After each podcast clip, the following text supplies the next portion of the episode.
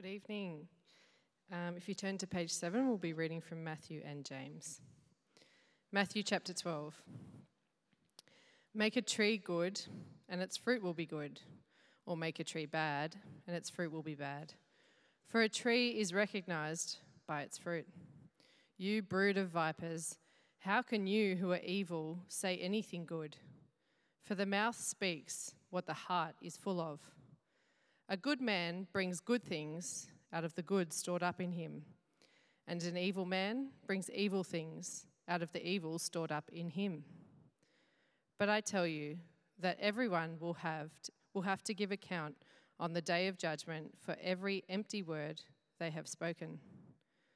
For by your words you will be acquitted, and by your words you will be condemned. And from James 3. Not many of you should become teachers, my fellow believers, because you know that we, that we who teach will be judged more strictly. We all stumble in many ways. Anyone who is never at fault in what they say is perfect, able to keep their whole body in check. When we put bits into the mouths of horses to make them obey us, we can turn the whole animal. Or take ships as an example. Although they are so large and are driven by strong winds, they are steered by a very small rudder wherever the pilot wants to go. Likewise, the tongue is a small part of the body, but it makes great boasts. Consider what a great forest is set on fire by a small spark. The tongue also is a fire, a world of evil among the parts of the body. It corrupts the whole body sets the whole course of one's life on fire and is itself set on fire by hell. All kinds of animals, birds, reptiles, and sea creatures are being tamed and have been tamed by mankind. But no human being can tame the tongue. It is a restless evil, full of deadly poison. With the tongue we praise our Lord and Father, and with it we curse human beings who have been made in God's likeness. Out of the same mouth come praise and cursing. My brothers and sisters, this should not be. Can both fresh water and salt water flow from the same spring? My brothers and sisters, can a fig tree bear olives, or a grapevine bear figs? Neither can a salt spring produce fresh water. This is the word of the Lord.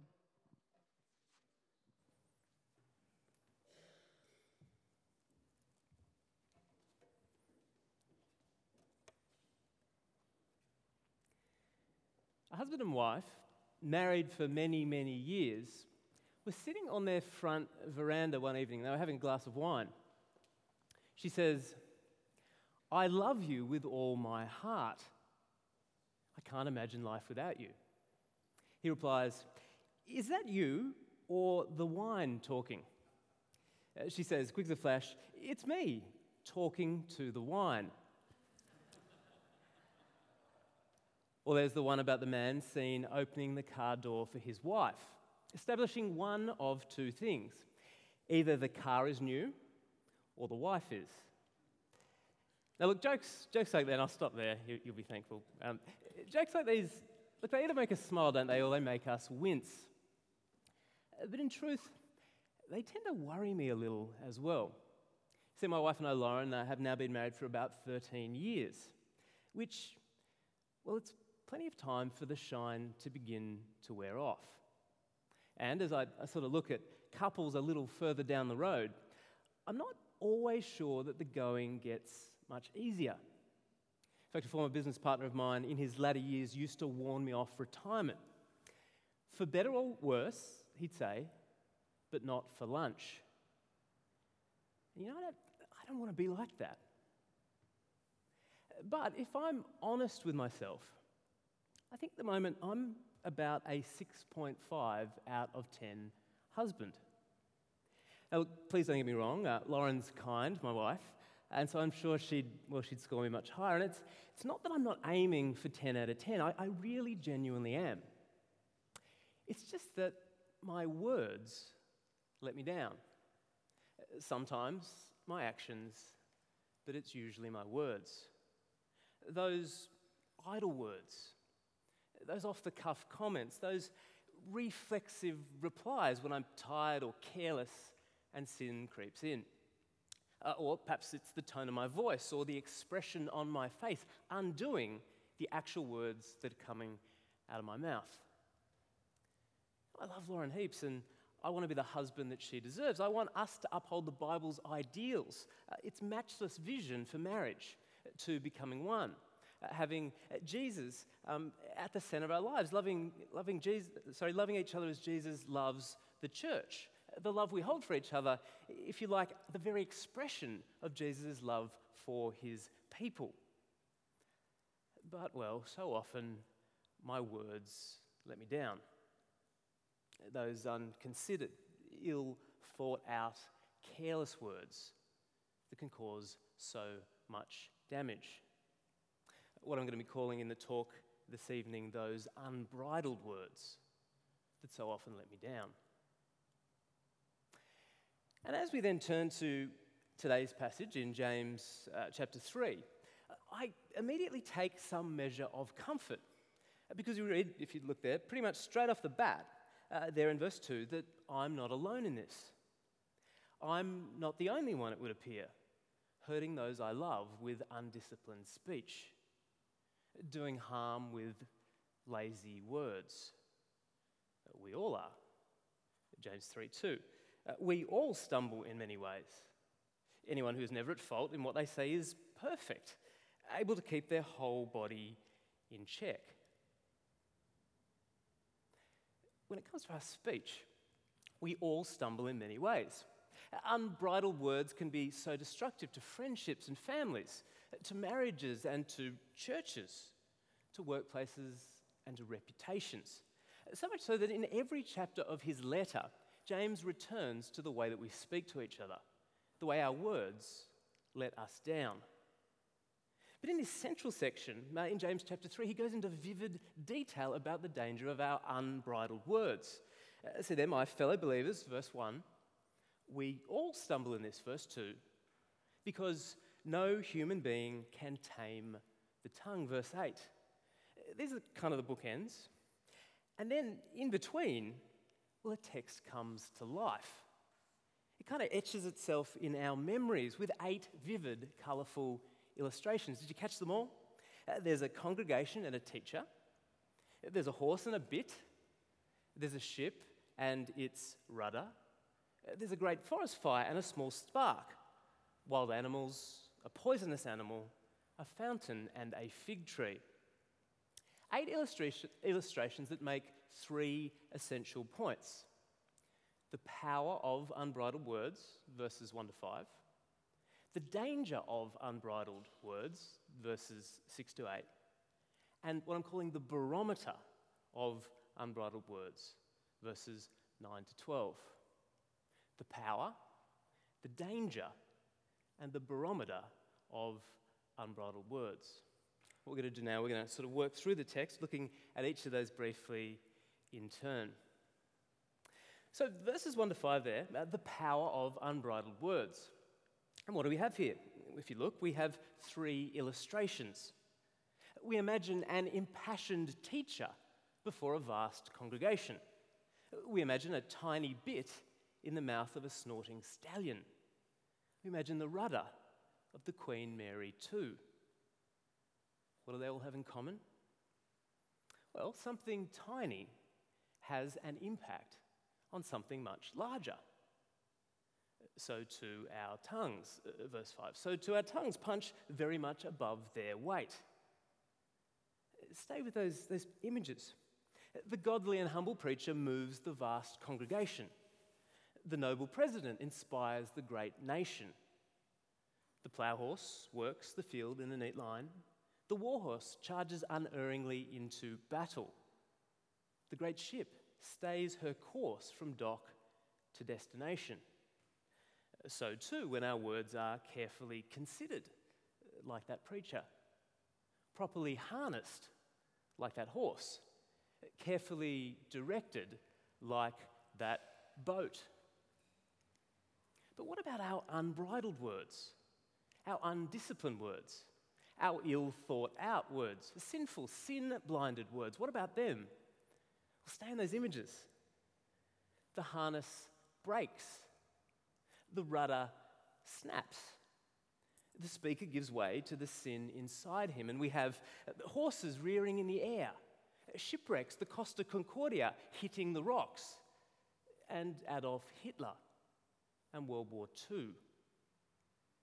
Listen to him on the power of words, quoting Adolf Hitler. The power which has always started the greatest religious and political avalanches in history has been, from time immemorial, none but the magic power of the word, and that alone. Particularly, the broad masses of the people can be moved only by the power of speech.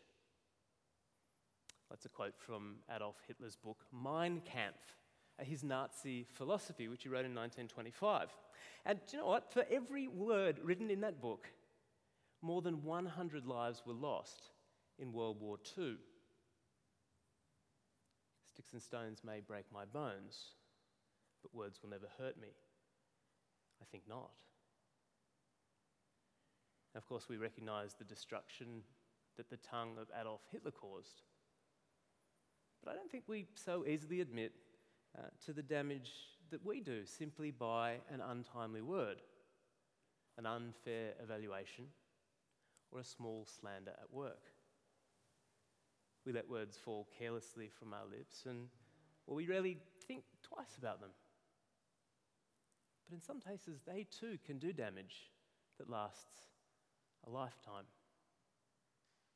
See, in this first few verses, James is reminding us that words are powerful for both good and evil. Way back at the beginning of the Bible, God spoke creation into being. And Jesus Christ is described as the very Word of God. Words can start movements, they can win souls, they can remind those we love, like, like my wife Lauren, how precious she is to me. But when I take the bit out of my mouth, when I take my hand off the rudder, when I allow sinful motives to dictate my speech, again, we imagine a, a champion racehorse is put down for injuring a trainer. A thousand holiday cruisers now rest in a watery grave. A political career, a good reputation, now lies in tatters because of a drunken throwaway line in a bar. Perhaps you remember John Brogden's mail order bride taunt about Bob Carr's wife. I think you get the picture. And so James frames up for us the disproportionate power of our speech, with the catastrophic power, if you like, of unbridled words sitting kind of uneasily in the background. But not for long as we move to verses 6 to 8, where the danger of unbridled words is very, very clearly spelled out with another analogy. There, if you have a look, James begins Consider what a great forest is set on fire by a small spark. The tongue is also a fire. Black Tuesday, 62 people were burnt to death in Hobart in an afternoon. The tongue is like that. Few loose words can be like that a spark that ignites and spreads. Horses are strong, ships are valuable, and fires provide warmth for a home. But uncontrolled, there's damage, there's loss, there's devastation. An open fire can warm a home. You can toast marshmallows over it, the kids love it. You can gaze into it for hours. But unchecked, it can burn your house down and kill your family. So, too, the words we speak. Verses 5 and 6 again. Consider what a great forest is set on fire by a small spark. The tongue also is a fire. When we speak, every time we open our mouths, according to James, we're literally playing with fire. Martin Luther the little bit of flesh between the jaws is a concealed and dangerous weapon. Our words can hurt or heal. They can build up or tear down. They can praise or curse. They can guarantee our future or seal our fate. But like Luther, what James is seeking to impress upon us here is there danger in our midst. Verse 2 we all stumble uh, in our speech in many ways. Our words are like a fire in our laps, like concealed and dangerous weapons. And you need to be very careful not to trip up too often with a loaded weapon in your belt. And of course, well, Satan loves unbridled speech, doesn't he? James, in fact, teaches us that unbridled speech is of him. See there, verse 6. The tongue is also a fire, a world of evil among the parts of the body. It corrupts the whole body, sets the whole course of one's life on fire, and is itself set on fire by hell. Adolf Hitler was one of the most eloquent men of the 20th century. Through James's lens, his words sparked the flames of hell, came directly from hell, and caught his whole body up in the flames of hell, where no doubt one of the hottest corners is now reserved for him. So be on your guard. Whenever you open your mouth, you're playing with fire. Our words have the potential to set the whole course of our lives up in flames. I read somewhere uh, this week that about nine tenths of the flames that you will experience in your life will come from your tongue. And isn't that true? And well, a tough text, isn't it? Um, as it continues, if you look at it, to make matters worse, it would appear, we're to control the uncontrollable. I've seen whales playing jump rope, skipping.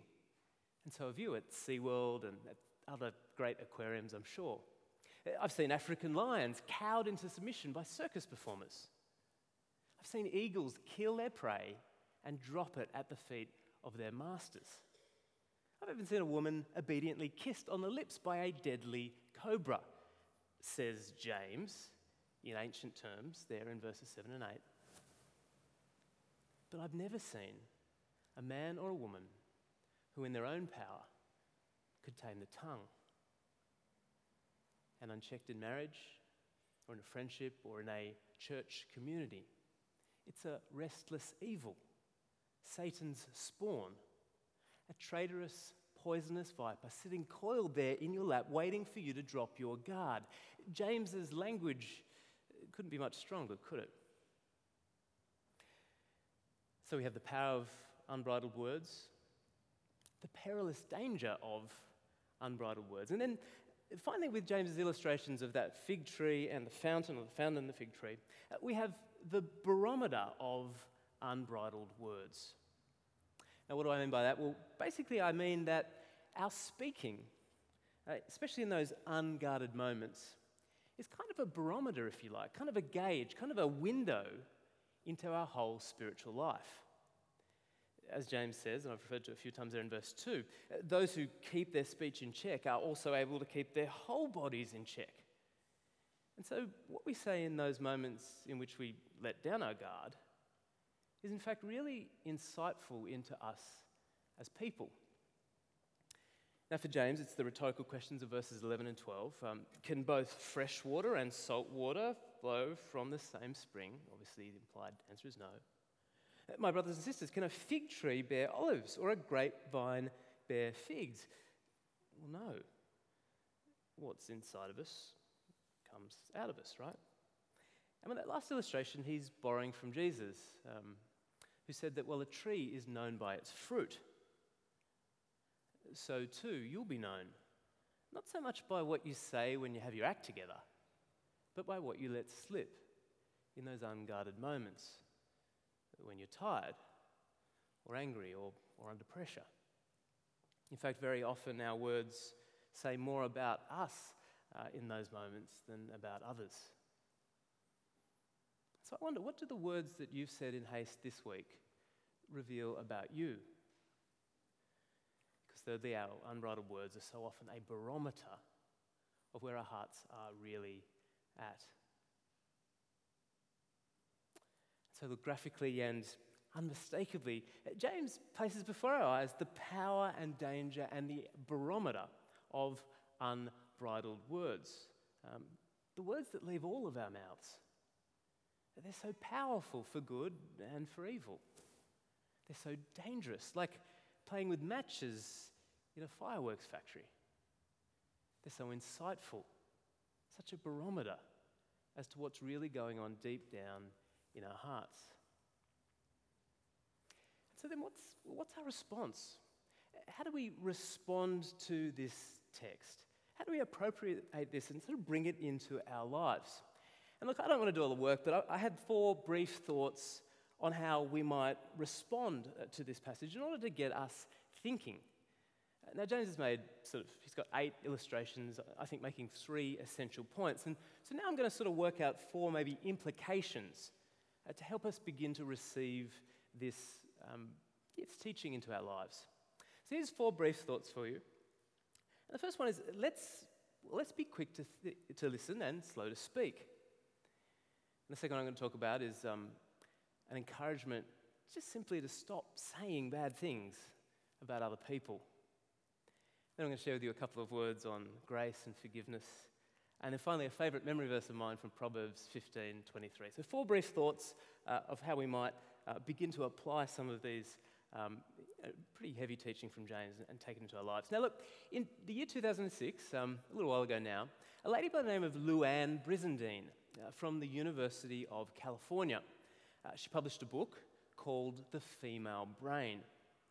And in it, uh, she made the somewhat dubious claim that, uh, statistically speaking, women use 20,000 words a day.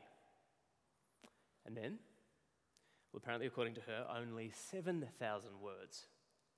But very quickly, women began to argue right back that that's because men need to be told something three times before women can be sure that it's gone in.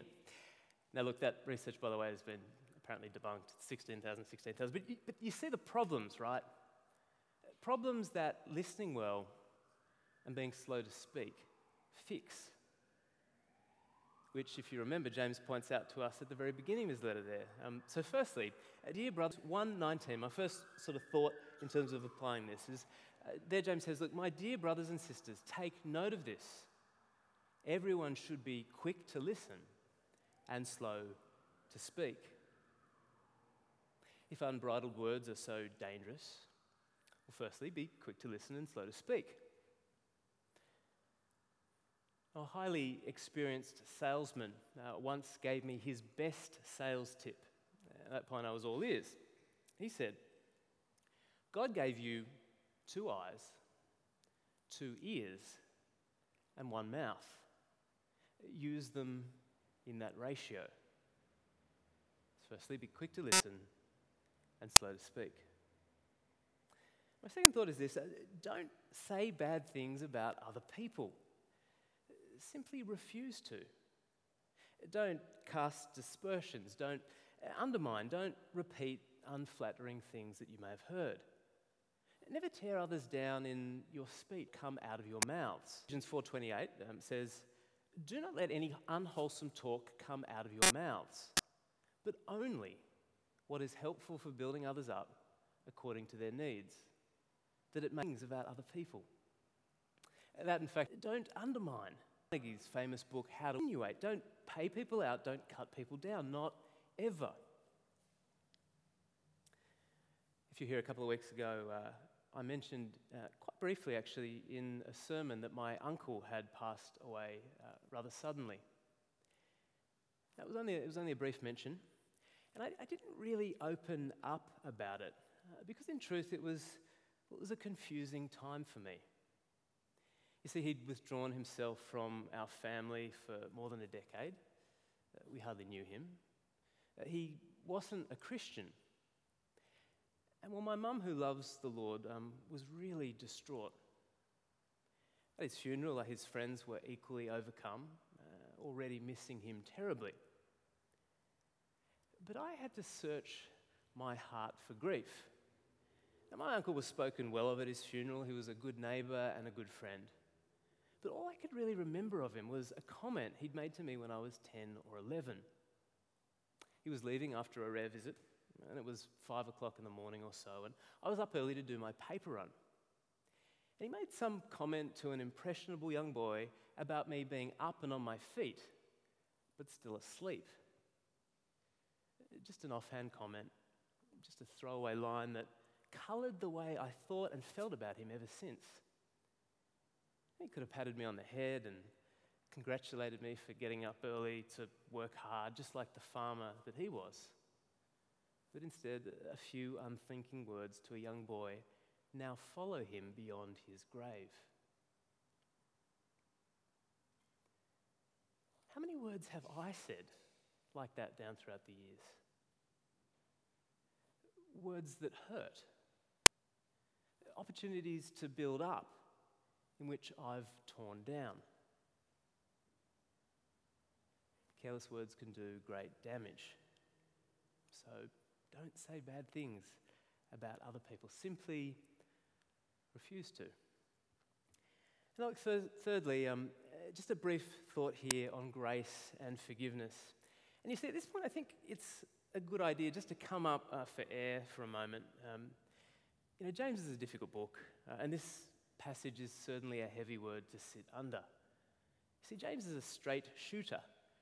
And this passage is throwing quite a few stones. And I, for one, certainly, as I sort of, you know, meditated over this passage this week, I took a bit of a pummeling uh, as I reflected over my patterns of speech. Perhaps you're feeling the same way. Uh, look, that's it's classic James. Um, but you know, I love that story about James's brother Jesus. It's in John 8. And you might remember that when the Pharisees sort of thrust in front of Jesus a woman caught in adultery. And do you remember what Jesus says to them at that moment? He says, He who has never sinned, cast the first stone. And then one by one, they begin to go away. The older ones first, until only Jesus is left. Jesus, the only one of us to have never sinned in his speech, well, he doesn't condemn her either. And you know, if we've put our trust in him, if we've asked for his forgiveness and appropriated what he did for us on the cross through faith, then we too don't need to live in guilt for all those words. We've been completely and entirely and eternally forgiven for every sinful word that has ever passed our lips. Look, that's the grace part of my thought. And now to the forgiveness part. We need to forgive others when their words let them down too. Forgive as the Lord Jesus forgave you. We've been forgiven much so that we can love much. So it's important that our love covers over a multitude of sins.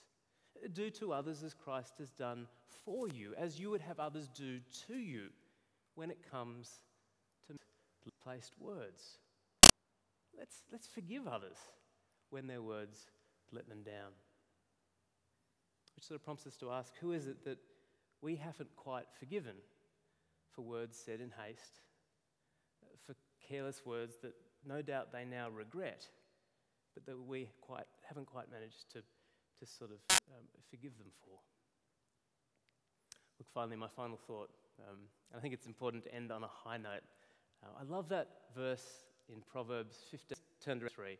Uh, I'm quoting from the NIV 1984. The, the 2011, it's the same sense, it's just turned around a bit, and I prefer the older version, but um, it's this one Proverbs 15:23. A word in season, how good it is. And surely this passage in James is a reminder to us not to waste a single word. The right word in the right moment can change the course of someone's life forever. Words are so powerful. As I said earlier, God spoke creation into being, speak friendship into being, to speak love into being, to speak the wonders of God and bring new faith into being. Every word that passes our lips is such an opportunity to encourage, to build up, to nurture, to reassure. Our words can brighten lives, even tonight. They can deepen friendships over dinner. They can shore up shaky foundations. They can bring wisdom, light, and love into dark places. Do you speak like that? How can we all speak more like that? Who needs to hear you speaking like that right now? And what's stopping you? Stopping you making the most of every single word, every single text message, every single prayer? Empty words are a tragedy of missed opportunity. But a word in season, how good it is. So let's not waste a single one of them. How about I pray over some of these things? Dear Heavenly Father, thank you so much for words, for their power, their beauty, and the fact that you've chosen to reveal yourself to us through them. Uh, thank you, Lord, for giving us the words of eternal life. May we never keep them in. But as we meditate over this text, please forgive us, Lord, for the wrong words we've spoken the careless words, the sinful words, the unthinking words we speak in haste and instantly regret as they leave their mark on people we love. Give us the opportunities and the courage we need to make amends. And thank you for the forgiveness that's ours in Jesus. No sin too great to lay unforgiven at the foot of his cross. Please make us increasingly like him in the way we speak and help us to recognize the power and the danger of the words we speak so that we would not waste a single one of them. In Jesus' name we pray.